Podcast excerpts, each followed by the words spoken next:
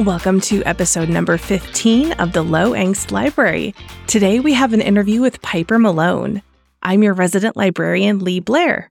This library is your stop for all things light, fluffy, funny, sweet, spicy, and everything in between.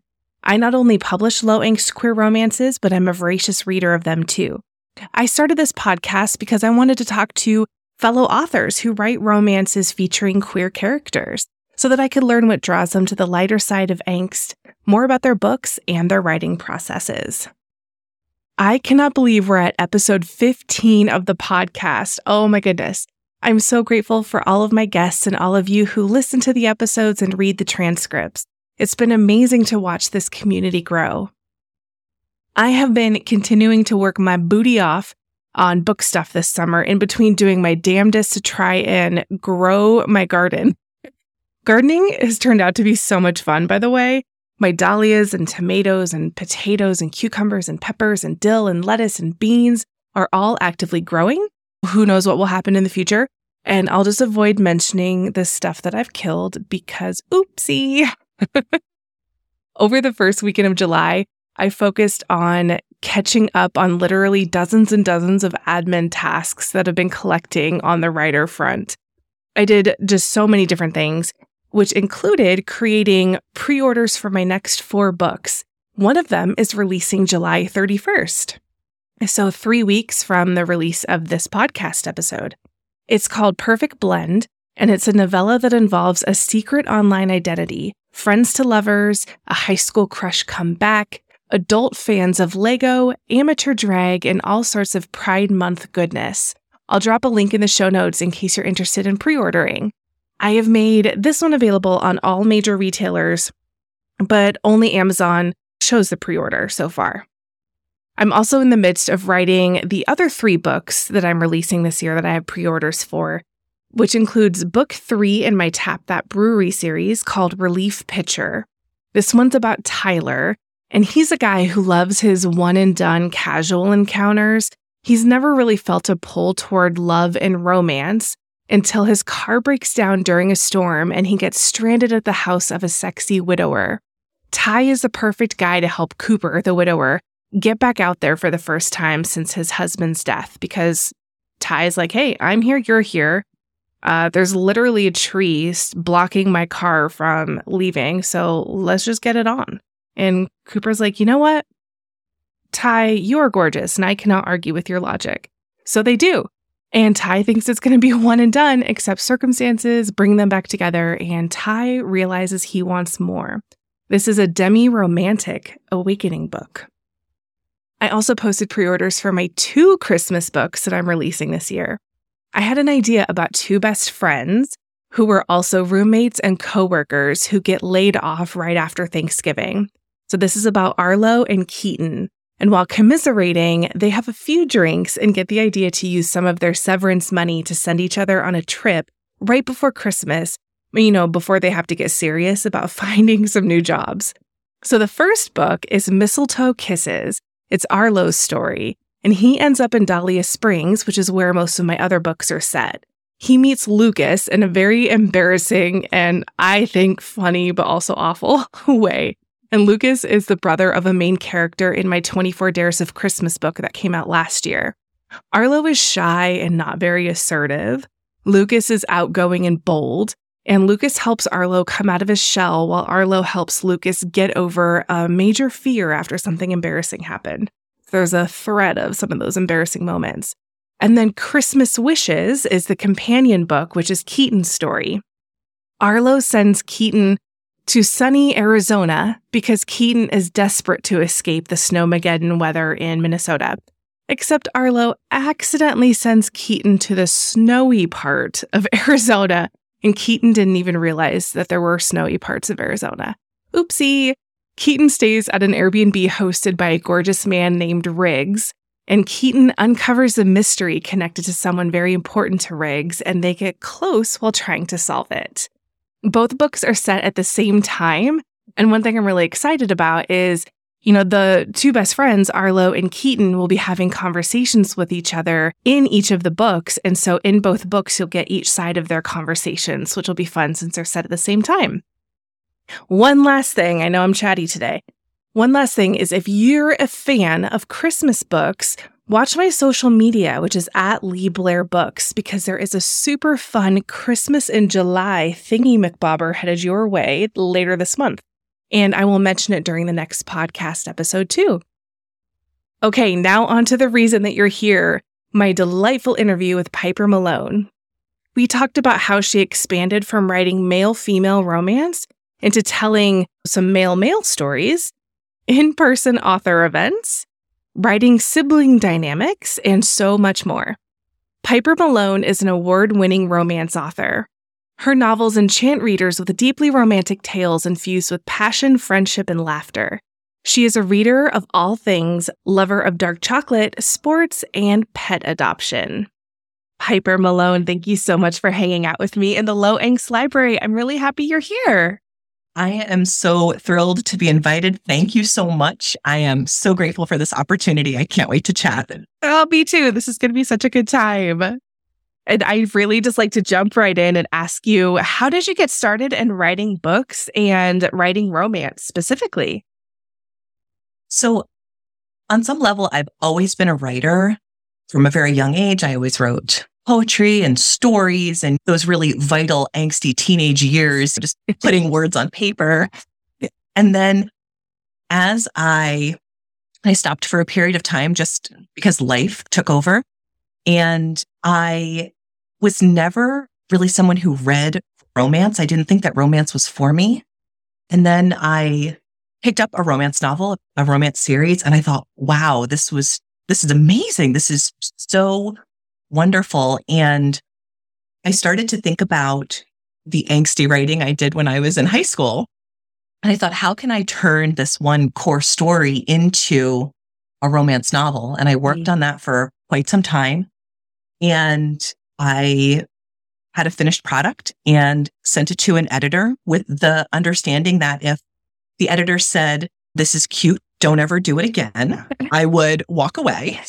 And if they had feedback and criticism for me to build and work from, that I would continue this because I enjoyed the process mm-hmm. and I had amazing support and lovely feedback. And that book was the first book that I published. And it's been a forward train since then. The more I have read romance and written romance. I just, I love it. I just, it is such a wonderful genre and I'm thrilled to be a part of it. That's incredible. What a great story that, that you were able to repurpose that initial writing and then move forward and publish your first book.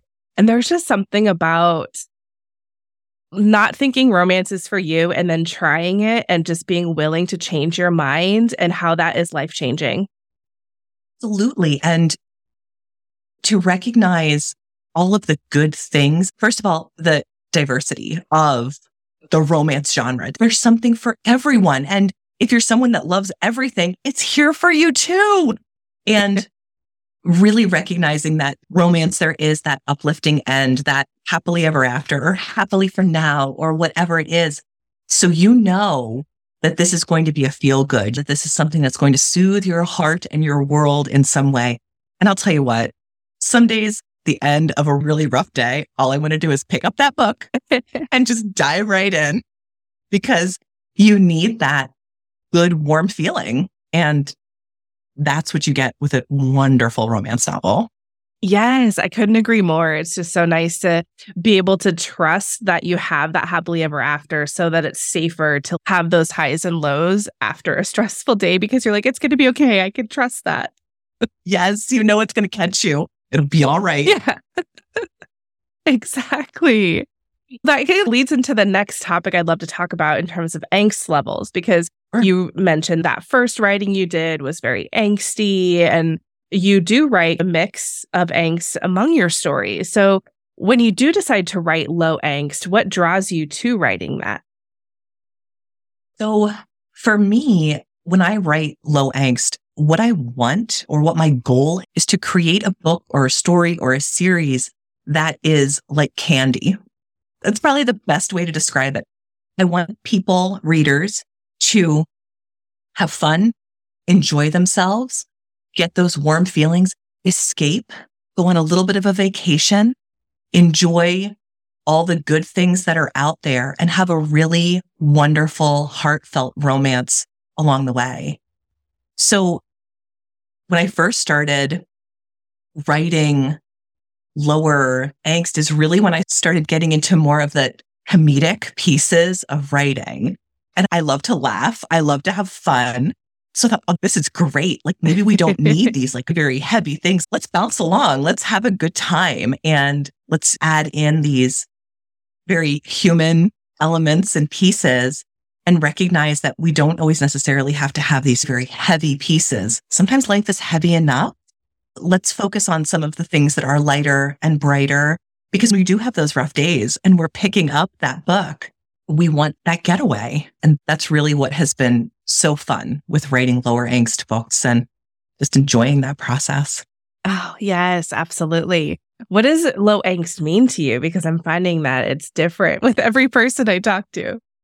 Yeah. So I think for me, it's really nurturing that very stable, mature relationship and understanding and recognizing what's going on. Like we are individuals that are interacting with one another, accepting what's going on in each of those spheres without necessarily having to have this like big dramatic piece or these big sweeping heartbreak situations. We recognize that there is stress and difficulties and that there is a path to navigate those situations that doesn't necessarily result in a total disruption of our worlds. We can have focused, mature conversation that is sometimes difficult, but has that outcome that we want. So I think really looking at what the dynamics that happen within relationship and recognizing that it's not always happy, it's not always bright, but that it's that you can navigate difficult times and still really love each other in that process. And mm-hmm. as a result, your relationship is stronger. Yes. Oh, I couldn't agree more. You're so right because it's almost like with a lot of low angst, I like to call it communication porn because it's just like, yeah, yeah, they just talk so much. But it's, I feel like I almost trust the happier, happily ever after in a different way when I can see how they have navigated those tougher moments in a low angst story. Sometimes there's a part of me that's, oh, I really believe they're going to be okay. If these were real people and if they had a real future, there's something about watching them be good with each other through those tough moments that makes me like, oh, yeah, okay, they're going to be fine. They can communicate. Yeah, absolutely. It's, and that's what you want, right? You don't want, if you think about your own relationship, well, you just don't want somebody to pick up and leave. And like, wait a minute, what? Come, wait, we had a thing here. What? And it was good. What happened? Yeah, you, and I think sometimes you read and you think about things in a different way. And you have that communication porn, as you call it. It's wait a minute, is this something that could be a real thing? Can we work on talking through difficult things? And I think it's just could be a very good example for how people can move forward in their own relationships. I sometimes joke with people who like, what do you like about low angst? I like that people in low angst stories can often communicate better than I can in my own relationship. So that's part of the fantasy. yeah. Yay for therapy. hey, it's there for yes. Yay. Do you read a lot of low angst or do you read all over the angst spectrum? So I would say mm, more recently, I read a lower angst. I have noticed as I have matured, there are certain topics or maybe books that I am interested in, but I know again in that balance of this is my escape, this is my getaway, what's mm. going to soothe my heart in this moment. I have gravitated more towards those lower angst stories because I need that soothing in a sense. That doesn't mean that I won't ever pick up another angsty book or heavy book. It's just that it's not something that I necessarily look for. Mm. but I'm also not, let me say that I also don't discriminate in what I could potentially pick up. If I could pick up a book and say, okay, maybe I can't read this right now, but I might be in a place in a little bit. It can rest on my shelf. And when I'm ready to grab it, I will definitely grab it. Nice. That makes so much sense. I like that. Do you have any book recommendations from your low angst reading? So I recently read the Shore Leave series by Annabeth Albert. Oh, yes. So good. Oh. And I love Annabeth Albert. I also recently just finished See the Light by Kate McMurray. Oh, um, nice. Um, yes. And what was great is that there is a, there's a Broadway tie-in. So I was living this Broadway life and then the Tonys were on and I thought, oh, I, was just thinking about just, just loving, just loving those stories. Really wonderful. Oh, fabulous. I haven't read Kate McMurray's. I need to put that on my TBR. I love Annabeth's books. Annabeth is local to me and we actually met in RWA many years ago. It's just been incredible watching her career and like her books are just so emotional and so heartwarming. And she's an incredibly talented writer. I, Absolutely. oh my God, I love her books. Oh, if I ever met her to be like one of those, I don't think I would know what to say. oh, it's you. like that fangirl moment of this internal kind of like confetti party, but you don't know what to say out. Yeah. Oh, what do I say? What do I do? Those moments are so tough. Last year was the first year I went to the gay romance lit retreat, and so many of my favorite authors were there. So the reader part of me is just like fangirling like a mofo. And then the author part of me is like, these are my peers. You could have conversations with them. It's okay. You're an adult. And the other part of me is, ah. See, I would have to go through what is the script you are going to say in your mind? How are you going to see yourself saying the words so you're not just like blah, blah, blah, blah all over the issue adore? Yes. Oh my gosh. So relatable. oh my gosh. As we transition, been talking about your reading a little bit, we and then moving into talking about your writing. I would love to know your favorite tropes to both read and write. Oh, my favorite tropes. Well, let's start with read. I read everything. I do love, I do love a marriage of convenience. And a big part of that is because I love a wedding. A Vegas wedding, I absolutely adore. I so a marriage of convenience, absolutely. I do enjoy a good age gap. Those are my two, those are my two favorites. I love sports romance. You're really, I'm a huge fan of historical. I'll just, that's just delightful. Even though there's a just, I think about the clothing is beautiful, but I think about how hot I would be wearing all that clothing, but that's a, that's different for another time. As far as my writing, it varies. It varies couple by couple.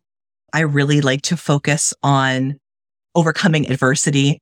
Again, mm. I love writing a wedding, a proposal. Marriage vows are one of my favorite things to write. And I do enjoy a second chance romance. Opposites attract is very fun. Every one of my stories has its own trope, its own storyline. So I don't really focus on one specific area. I just, I write the character's story and I go from there. I love that. That's so fun to think about the starting with the characters and just seeing where that goes. My brain works opposite. I'm a plot first person. So I'm always just like with the character driven people, like, tell me more, tell me how your brain works. I love it. I love just that idea of exploring people. Yeah. I always start with a what if scenario. What if this and this came together and, and what would that look like or what would happen and how would these two people interact? And then from there, I start my plotting and thinking about what's going to happen and how they're going to get through all of the things they need to get through to get to their happily ever after. Nice. That's a great transition into another question. I'd love to know more about your writing process. So you started to tell us a little bit about it. What else does your writing process look like? So I am very much inspired by just the world around me, society, communities, people around me very much inform my writing. And I do look at relationships a lot. That's really one of the cores of when I'm writing, I focus on relationship and not just between the two main characters, but also between their families and their community. And because we are all integrated in all of these different systems in our lives, whether we recognize it or not. And for me, that's very important to put into all of my books. So sometimes for, I wrote for an anthology once and we had to have a theme. So the theme was glitz, glitter, and fame. And I thought, what am I going to do here? so I thought, because I'm really not a glitz, glitter, and like I'm not really what I do every day.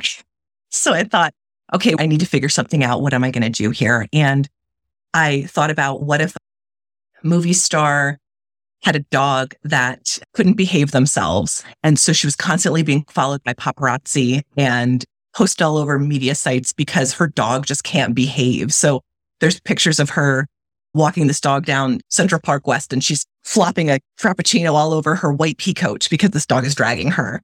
And okay, how do you learn about a starlet? I went and did some hardcore research and I watched the Kardashians. So that's what I did. I watched the Kardashians and just gathered information about what do you see? What do you know? What goes on in these circles? And I built Poppy from that. And then I thought, okay, what's her opposite? And uh, her opposite would be a, a guy who's a farmer and raises rescue dogs and makes his own cheese for the farmer's market. and he's going to be her dog trainer. Okie dokie. Oh my God. I love that. so fun.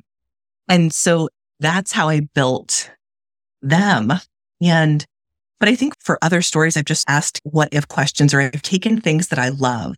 I've taken travel. I've taken food. I've taken places that have just been so heartwarming to me. And I thought, okay, what would a romance in this place look like? And let's think about that. What would that look like? That's a really interesting way to think about that. Oh, I like that. Because you're right. Mm-hmm. Like different settings are going to dictate things differently. Absolutely. I like that a lot. That's awesome. And so with the books, you've talked a bit about a couple stories that you've written. And with your publishing career so far, you started by focusing on books around male female romantic relationships. And you've expanded to also publish books that have male male romances. So, what led you into expanding into writing male male? So, eh, this may sound strange, but the characters in that first book, in the first book I published, which is a male female story, there is a male male couple in that book. They are side characters. They are supports for the heroine in that book. And I, I love them. They're just, they're amazing. But I wrote my first male male romance in the Beachside Boys series. And at its core, the Beachside Boys series is a story about three brothers. And the intention was always to write a book about these three brothers, Zeke, Milo, and Leo, and their foodie obsessions, and then their paths to their own individual relationships. And as I, and my intention when I started series was that it was going to be a male female series. Just that's what I wrote. That's what I did. Here we go. And as I was writing the first book in the series and as I was incorporating Milo into the book and as watching him interact with the heroine in that book, I thought the path I have for Milo's is not Milo's path. And I doubted myself and I thought, no, this is what you said this series. This is what you're going to do. And the more I tried to pair him with a female lead, the more he said, absolutely not. and then I met Jackson. And so it's, it's okay. Here we go. And I am very lucky in that my editor is, is a sensitivity editor and really taking a lot of care and love for Milo and Jackson and how their relationship and story evolved. And I am completely 100% biased, but I absolutely love and adore them. they are so, they're just, they're wonderful. So it wasn't my intention. I didn't go into it saying, this is what I'm going to write. It was, this is this family and this, and families are diverse. Mm-hmm. And this is what the Cusano family looks like. So this is what I need to write because this is this family within this community.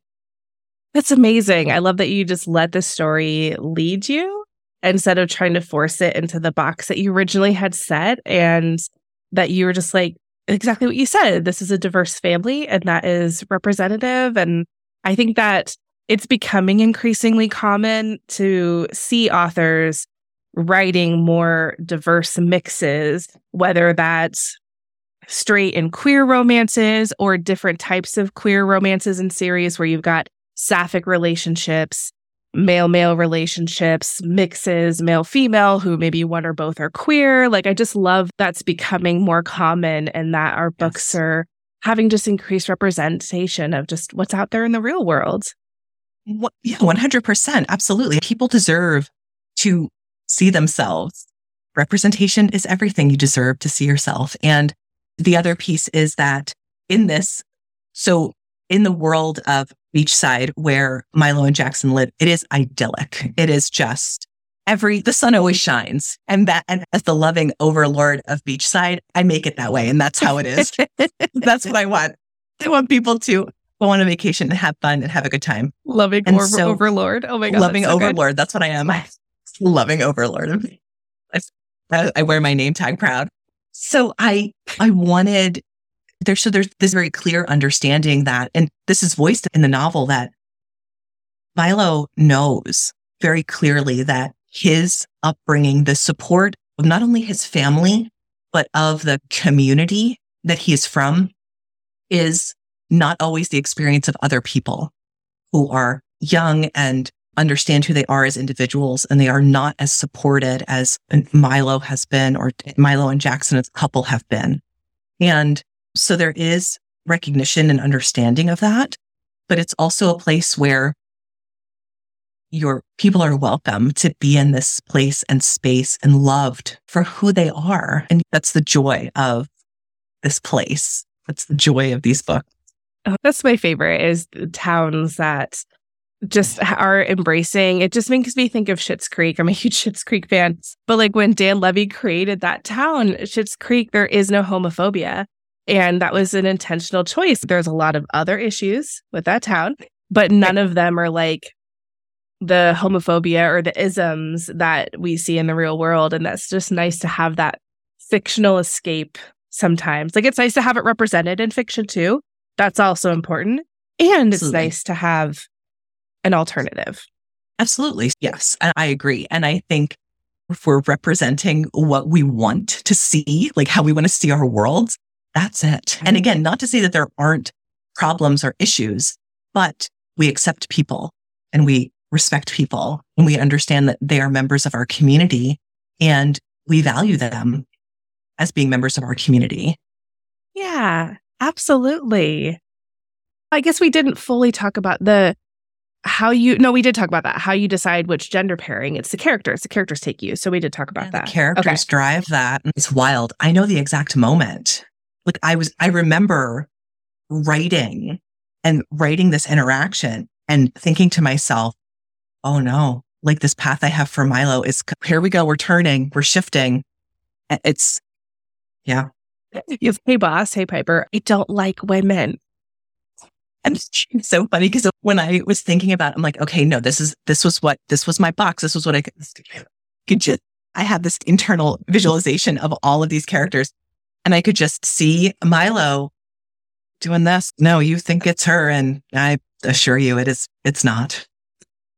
We'd be great friends, but fantastic friends. Love to hang out. However, never going to happen. oh, that's awesome. That is so funny. I love that. Writing was just so much easier. I bet when those yes. little weird things get worked out, not weird things, but like the things that our brains are like, oh, there's something wrong here. There's a reason I'm hung up. There's just something not right. And then when you figure it out, you're like, oh God, okay. Like light bulb moment. It's, oh, really? You couldn't have told me that three days ago when I'm agonizing over this? All right. I guess that's a, that was a thing we had to go through. And here we are now. It's all the last three days of thinking about moving my editing appointment and changing my pre order and like all this stuff. And it's, oh, no, we're good. It's going to be fine. It's going right. to work out. Oh, writing is fun. This is so fun. Oh my gosh. It is. It's worth all the pain. Oh, yes, isn't it though? and we've timed this conversation because of the Love is All charity anthology. And I've been talking to a few authors who submitted low angst stories to the anthology. And this interview is wrapping up that kind of mini series. And I would just love if you could tell us about your story in the Love is All charity anthology. Sure, absolutely. Yes, I'm so excited and honored to be a part of the Love is All Volume 6 charity anthology this year. My contribution to our book is Love and the Greek Isle God. So my story is set in Greece and it opens with anthropology professor Ben Brooks has made the unfortunate decision of going online and looking at the website in which students post their reviews, their oh. open, honest reviews of professors. Pro tip, don't ever do that. Those reviews for professors, those reviews for you. No. So he is the youngest member of his anthropology department. He recognizes very clearly that there is a significant generation gap between himself and his colleagues. He's striving for tenure. And now he has these abysmal reviews. And he also recognizes that because he's so young, he hasn't traveled, he hasn't gone on any digs, he hasn't done any on the ground research. So he decides that he's going to go to his favorite place, Greece, and do a summer of research work. What he does is he inadvertently books a house along this, the beautiful water, the shoreline from a local family. What he doesn't realize is that he has booked a houseboat that is docked in a harbor. And the houseboat is owned by Castor Macris, who is taking over the family's fishing business. So the houseboat is docked next to Cast's fishing boat. Um, Cast is um, quite upset that his sister has rented his houseboat out. His houseboat is his secret, quiet getaway from the stress of running the family business. So his father hawks over him to make sure that he's running the business correctly. He has lost his private getaway. And so now not only does he have the stress of his job, he lost his getaway and the gentleman that has rented his houseboat is just a little too hot for his own good. Ben obviously doesn't realize he's rented a houseboat, is quite put off by the fact that his home is quite literally floating on the water. and he and Cast work together to um, explore Greece, help Ben with his research. And in that, they develop this wonderful relationship that in which they both have the opportunity to learn, grow, and explore their community. Oh my gosh. This, it's just like catnip. Oh, I have been wanting to visit Greece since I was a kid. I have an anthropology major and I worked in oh. higher ed for 17 years. So it's just, yep, check, check, check. Oh my God, I can't wait to read. I have a very good friend who is a professor and she texted, she's like, I can't believe you opened student reviews. It's so relatable. I had to read oh. them. I was on the admin side, not the professor side, the teaching side, but I had to read them for my job doing communications. And oh, some of the stuff, students, the mean stuff they say, but also the incredibly awkward hot prof type comments too. Or just, I can't even pay attention to class because he's so hot. I'm like, oh my God, that's so that's, awkward. That's actually one of the, that's actually one of his comments. Is, he's hot, which you better be in your seat because he's going to, best thing about him that he's, he's hot, but he reads from the book. Ugh. Oh my God. That's so relatable. He's never gone anywhere. So I do, I LARP while I'm in class because go to the dig sites that he's talking about because it's the only rich, the realest thing there is. so it's a lot of fun. But Greece, again, writing that getaway piece of it, even as Ben is walking down the dock, his rolling suitcase like thunking against all of the planks. um, wait a minute. This is beautiful, but it's very wrong. This is not he planned for. And it wasn't what any of them planned for, but it was exactly what all of them needed. I love when that works out. And I can only imagine when you like are surprised by it being a houseboat. And then that first morning when you're woken up by all the boats like leaving to go fishing in the middle of the night, you're just like, oh, what fresh hell is this? And that, just all of the, the houseboat comes with a cat. There's a cat that lives on the house. it's Cast's cat. And that says like you you rented my houseboat. What if this person that comes in is allergic to cats? And his sister who rented the houseboat says, We'll just take her home with you. You have a home, you have an apartment. It's like the cat can't live in a house. She lives on a houseboat. Don't push your static views about housing for cats on my cat. Oh my God, this sounds so funny. It's I love writing like a sibling dynamic is just that like back and forth, like this person that you know so deeply and gets you so deeply, but does that like fantastic snip snap back and forth. Just so fun. Oh, what a good story. I'm so excited to read. I've been saving the anthology to read after I finish a deadline in the next couple days. And I'm just, oh, oh. I can't wait to read. Oh, that's so good. It'll be so fun. and so, in addition to this recent release, which for anyone listening, it's I don't know the exact date it's going to go off sale, but you also have an upcoming male female book called Golden Summer in Beachside. Can you tell us more about that? Absolutely. So, Golden Summer in Beachside is another installment in the Beachside Boys series. So, I've had the absolute pleasure of expanding that three, the brothers story into further and further. Up until now, the extensions of the Beachside Boys stories have centered around the boys. There's a Halloween book that focuses on Leo, the youngest brother. North Shore Nuptials Holidays in Hawaii is actually Milo and Jackson's wedding in Hawaii at Christmas time. That was very fun. The sixth book in the series focuses on Nana, who is the boy's grandmother.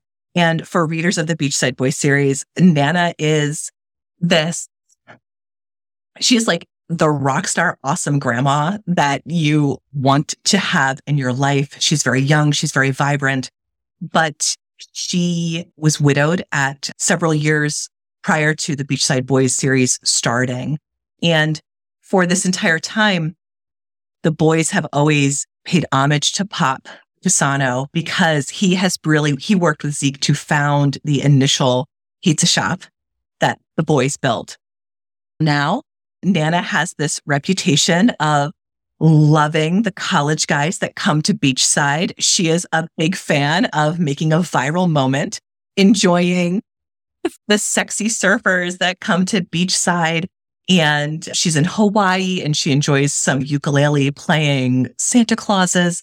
But now she is back in Beachside and comes to meet Silas, who is a also grandpa who is widowed and visiting Beachside as a member of his rec polo team, water polo team. he has gone back to college to finish his degree, has connected with his water polo team. And Silas and Esther, Nana, have the opportunity to meet and they begin to build and forge this relationship.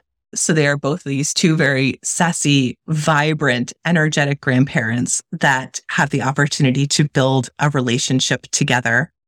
What I absolutely love about this story is the foundation of their relationship. They meet in Beachside, but then they're apart for a period of time.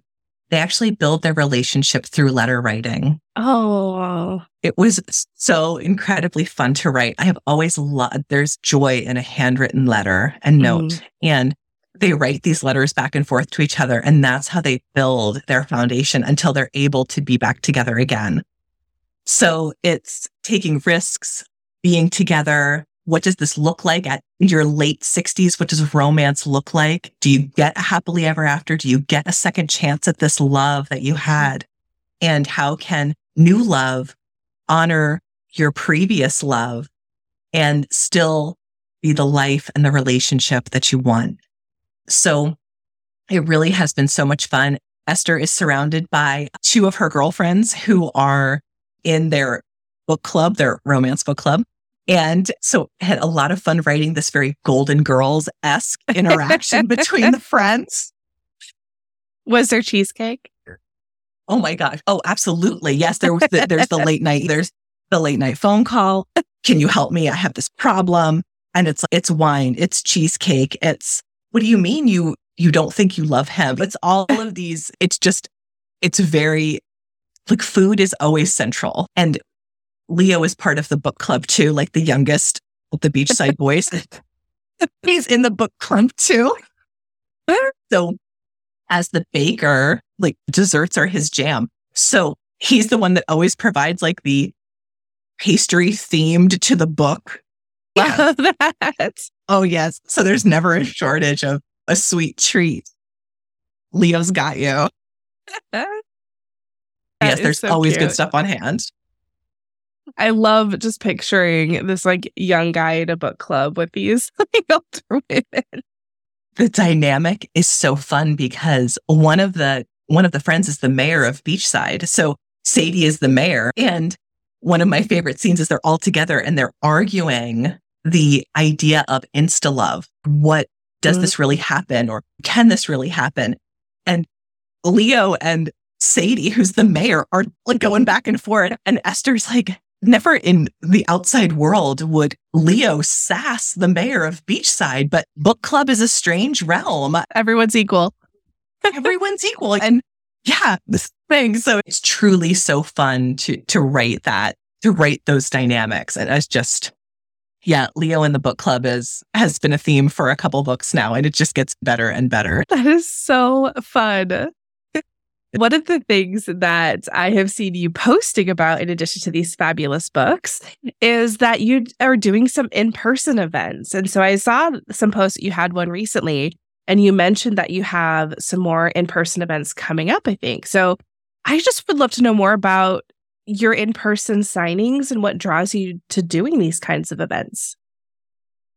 So I think there is so pre COVID, we had these author events where we would be able to go and meet and interact.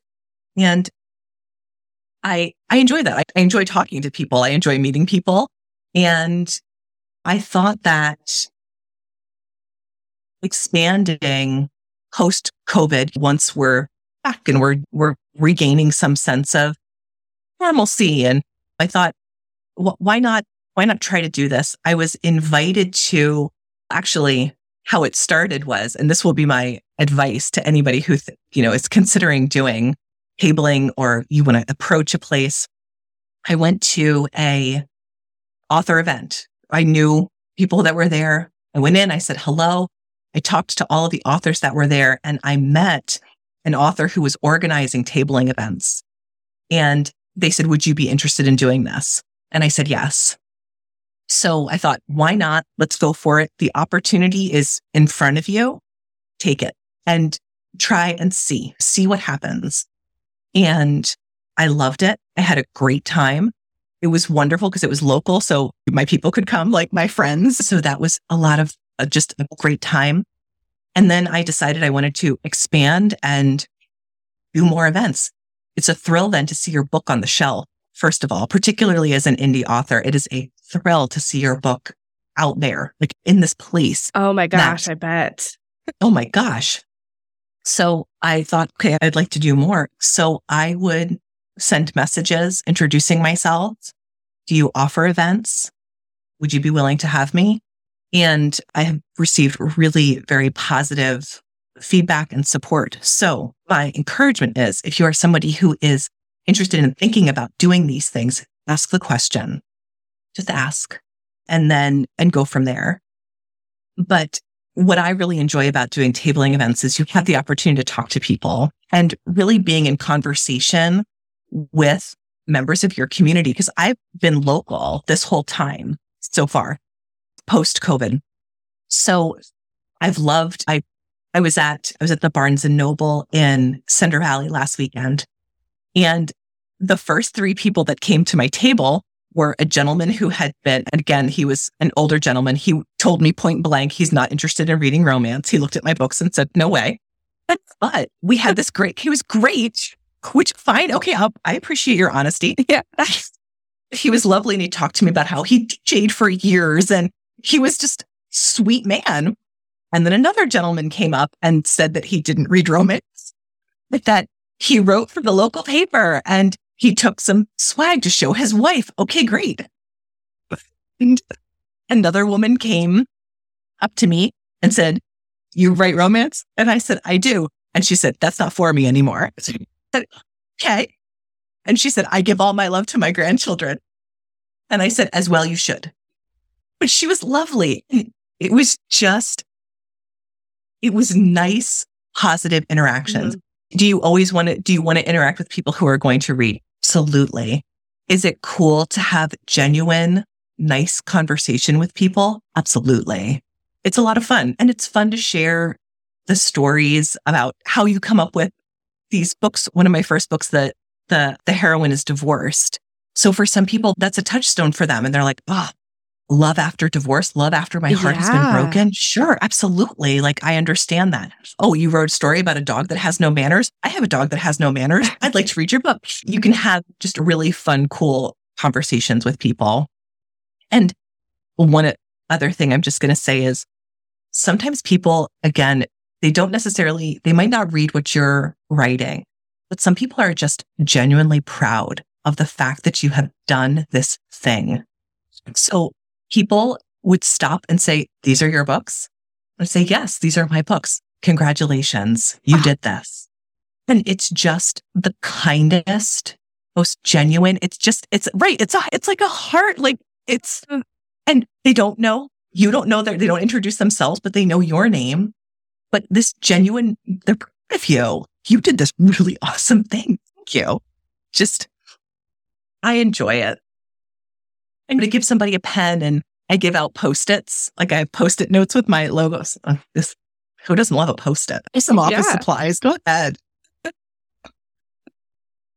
oh my gosh. I love that people are congratulating you because it feels like books are something where so many people are like, I want to write a book, but most people never start or finish it. So it's just nice to like, I imagine to just get that recognition from someone who just understands this is hard I recognize how hard it is. Absolutely. Yeah. And it's hard. It's daunting. You go through those periods of self doubt. Like, what am I doing? What is this thing that I, what are these words? Yeah. Nobody's gonna, ever going to read these. Oh. The emotional roller coaster that you experience, not only while writing, but then that moment before you hit publish, like the absolute tremors that rack your body as you're like, is it good? Is it, am I really going to push this oh button? Oh my God. Yes. There's, but to recognize that, yes, it is some, it is a challenge and it is craft and it is a skill. And to be able to work through that process is, yeah. And people are just genuinely proud. It's cool. It's so cool. Oh, that's amazing. What fun mm-hmm. experiences. And you have more coming up this summer, don't you? I do. Yes. On August 19th, I will be at the Barnes and Noble in Whitehall for September 23rd, I will be at the Books, Books, Books event in Lititz. And information for all of these events are on my Instagram. I keep posting where the events will be and when they're there and stop by. Cool. Oh, that's so exciting. I hope you have a great time. Yo. So, in addition to the awesome upcoming book about the grandparents you told us about, which is going to be so fun, do you have any teasers of other upcoming projects you can share with readers? Oh, I have so many stories that are in the works. It has always been my goal to add a fourth book into the Rain series, which is that first more gritty series that I started. I have a spinoff from that. And I do have a, another idea for a standalone that sort of spins a little bit of that Hollywood glitz and glam. Ooh. And again, I think there needs to be a getaway to like the Maldives. I'm working on all of those. I'm working on all of those projects little by little. So yes, there is always more to come. So stay tuned. Fabulous. And to sum up what we've talked about your awesome books, can you tell us just what can people expect from a Piper Malone story? Absolutely. I've said this, I've mentioned this at the core of my books, I focus on relationship.